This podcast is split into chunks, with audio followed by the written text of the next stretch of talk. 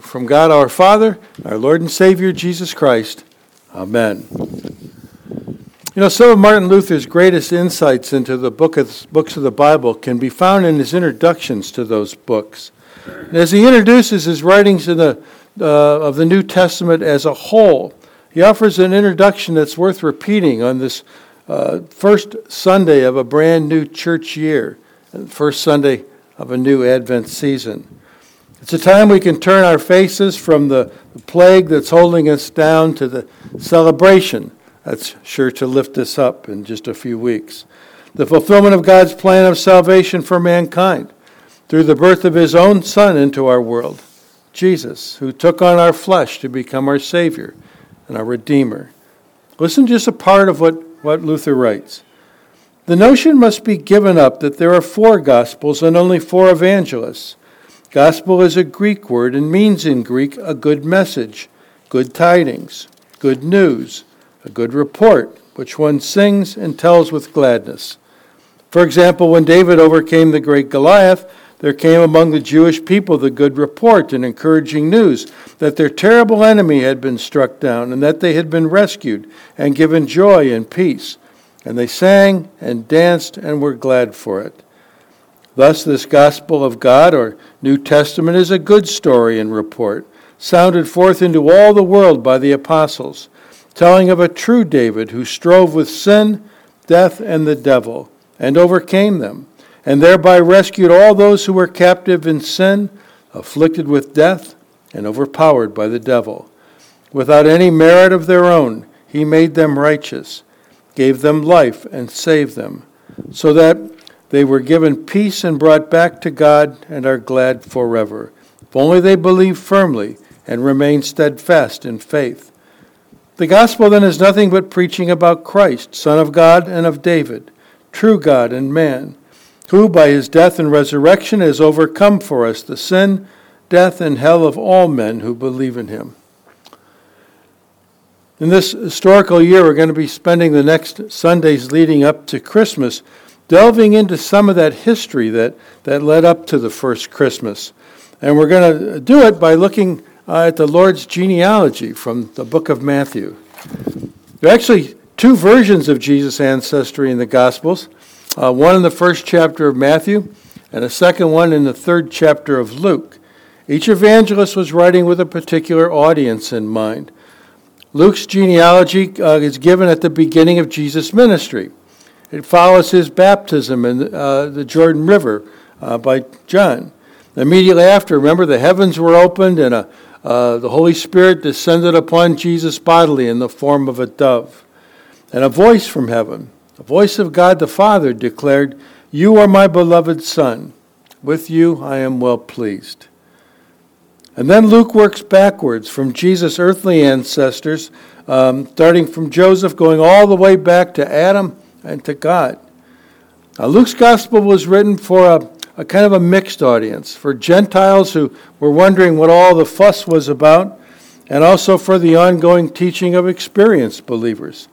He wanted to show that Jesus had come to save all people from all nations, because we all come from a common beginning, don't we? Back in the Garden of Eden. Now, Matthew opens his gospel with a genealogy that works forward from Abraham to Joseph.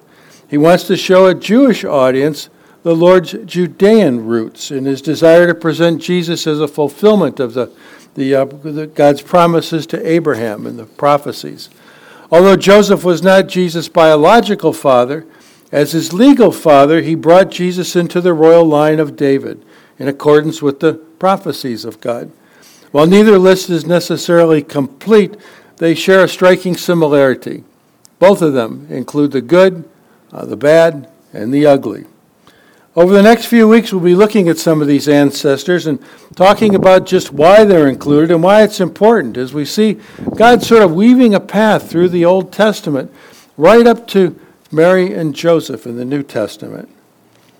And no person was as key to that plan as King David. Matthew begins his gospel, the book of the genealogy of Jesus Christ, the son of David, the son of Abraham. You know, it's interesting. It's been said, actually been demonstrated, that your gut feeling has always been true. That you really do deserve to be bowed down to. Uh, not as a god, but as a royalty. Uh, sort of. Uh, sort of bowed down to. A famous 1999 study by Yale uh, statistician Joseph Chang showed that if you went back far enough, about 32 generations, some 900 years or so, you'd find that everyone alive today shares a common ancestor. And if, if you just stay in Europe, that number drops to, to just 600 years. Research built on that study found that virtually everyone in Europe is descended from royalty, uh, specifically Charlemagne, who ruled Western Europe from uh, 87, or 768 through 814. And by default, then anyone in the Americas descended from Europeans is included as well. And because there's been so much intermarriage between cultures over the centuries, um, so is just about everyone else. Now, you don't have to worry. That doesn't mean uh, England sees you as a, a threat to their throne. The MI6 won't be sending out a, a double knot agent to remove you from the, the uh, picture. Uh, but it is likely you have a little royal blood throwing through your, flowing through your veins from uh, some royal in some country somewhere. Uh, in 2003, a groundbreaking study showed that one in every 200 men worldwide is a direct descendant of the 12th century Mongolian emperor Genghis Khan. Uh, hence your temper, maybe. And on top of that, Swiss geneticists claim that half of all the men living in Western Europe are related to the Egyptian pharaoh King Tut, including 70% of men in Great Britain. You have to wonder, don't you, if that has something to do with our fascination and, and this, the, uh, the huge success of all these, these uh, TV series that have been produced by, by cable channels about the, the struggles and the triumphs of the, the rich and royal and the, the heroes, historical and fictional. Uh, that Game of Thrones played all down through history. David is considered the great hero of Judah and Israel. He ruled over a united kingdom, and he did it mostly well, and as did his son, King Solomon. But there are other kings in Jesus' family tree. So why does Matthew refer to him as the son of David? Well, why not the son of Manasseh, who was the son of Hezekiah, who was really not without his own issues, especially vanity, but remembered as a pretty good king overall? Uh, not so much his son. Manasseh reigned for 55 years, the longest of any Jewish monarch, but he was also its greatest idolater. He persecuted the prophets. He was the one who was said to have murdered Isaiah by stuffing him into a hollow log and then having it sawn in two. Um, he revived all the pagan abominations that his father had, had destroyed, even brought back human sacrifice and the dark arts said that he even sacrificed one of his own sons. God allowed uh, Syria to defeat Manasseh and led him off into exile into Babylon.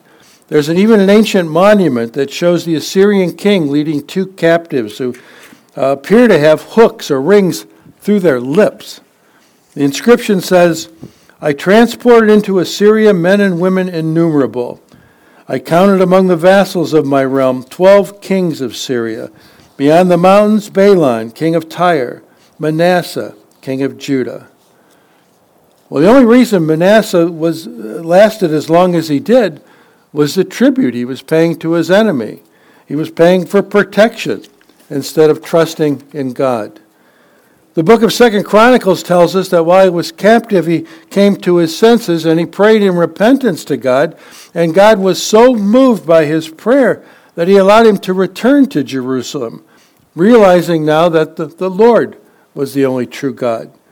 He removed all the idols, he led the people back to God, but he still remembered more as the worst of the worst uh, than for his eventual return to God and God's mercy. So, if he's a king that many people would prefer to forget, why did Matthew even include him? Because he wants to remind us that Jesus came to save and redeem us all, from the greatest heroes to the worst failures. It reminds us that Jesus' purpose in coming to earth wasn't just to return at all to return Judah and Israel to their former glory. He came to establish an eternal king that was founded not on might and power, but on mercy and grace. He came to rescue all people whose hearts were stained with sin. Two times in the Bible, David is called a man after God's own heart. Think about that. What greater compliment could there ever be than being called a man or a woman after God's own heart? He was first spoken by Samuel the prophet, who had once been a judge of Israel himself. And he brought God's word to Israel's very first king, King Saul. The word that God wasn't too happy with him anymore. At the end of his rule was in sight for disobeying God. He told him at this time, The Lord has sought out a man after his own heart. And from that point on, Saul's days were numbered. The man Samuel spoke of would be a young shepherd boy named David. In Acts chapter 13, Paul and Barnabas are in the synagogue in Antioch. And Paul's relating the story of God's faithfulness to his people from going back to the very beginning. And he reminds them about the judges God gave, God gave them to rule. And, and after that, at their request, uh, a king. Now, they wanted a king because all the pagan nations around them had a king. And so God said, Okay, I'll give you a king. And this is what Paul says They asked for a king, and God gave them Saul for 40 years. And when he had removed him, he raised up David to be their king, of whom he testified and said, I have found in David the son of Jesse a man after my own heart, who will do all my will. Of this man's offspring, God has brought to Israel a Savior, Jesus, as he promised. So it all ties together. Paul wraps it all up. Samuel had anointed David secretly as Israel's next king uh, while Saul was still on the throne. David had even fought under King Saul. Remember, he killed the, the giant Goliath uh, uh, with the, the Philistine champion with just a sling and a stone. And from that time on, he began to make a name for himself by leading Saul's armies to, to many victories. And so many that the people began to sing praises of David, uh, even more than they did about Saul. And Saul got so jealous that he tried to kill David. But as God willed, David eventually became king. The question was did being a man after God's heart make him a perfect king or even a perfect man? And the answer is no on both counts.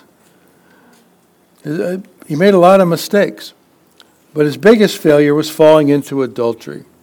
The affair he had with Bathsheba, the girl next door, had led to her pregnancy. To cover it up, he recalled his, her husband Uriah from the wars and uh, hoping they'd spend time together. But Uriah was so loyal to his men who were still battling, he would sleep on the like on the front porch. Uh, so David had to send him back into battle. And he arranged to send him uh, into the, the heat of a, a great battle where he knew that Uriah would be surely be killed. And he was killed. And it was really uh, no less than, than a, a covered up murder so that David could take that man's wife as his own. Well, David's court prophet, Nathan, a dramatic uh, moment, confronts him with that sin. And the child of that union eventually dies. In his grief, David realized that he needed a shepherd too. He wrote a psalm about it, Psalm 51, where he acknowledges that he was sinful from the time he was conceived. You know, the powerful and popular King David would bow before God in repentance, begging him not to send him away from his presence or or, or take the Holy Spirit uh, from him. It, even the man after God's own heart, the former shepherd who had killed a bear and a lion to protect his flock, turned out to be easy prey for the, the lion who was Satan, uh, roaring around looking for someone to devour. He learned the hard way that he needed an even greater shepherd of his own to strike down the devil. The man who had everything he could imagine and to whom God would have even given more, had, been, had not been content with what he received, and it almost destroyed him.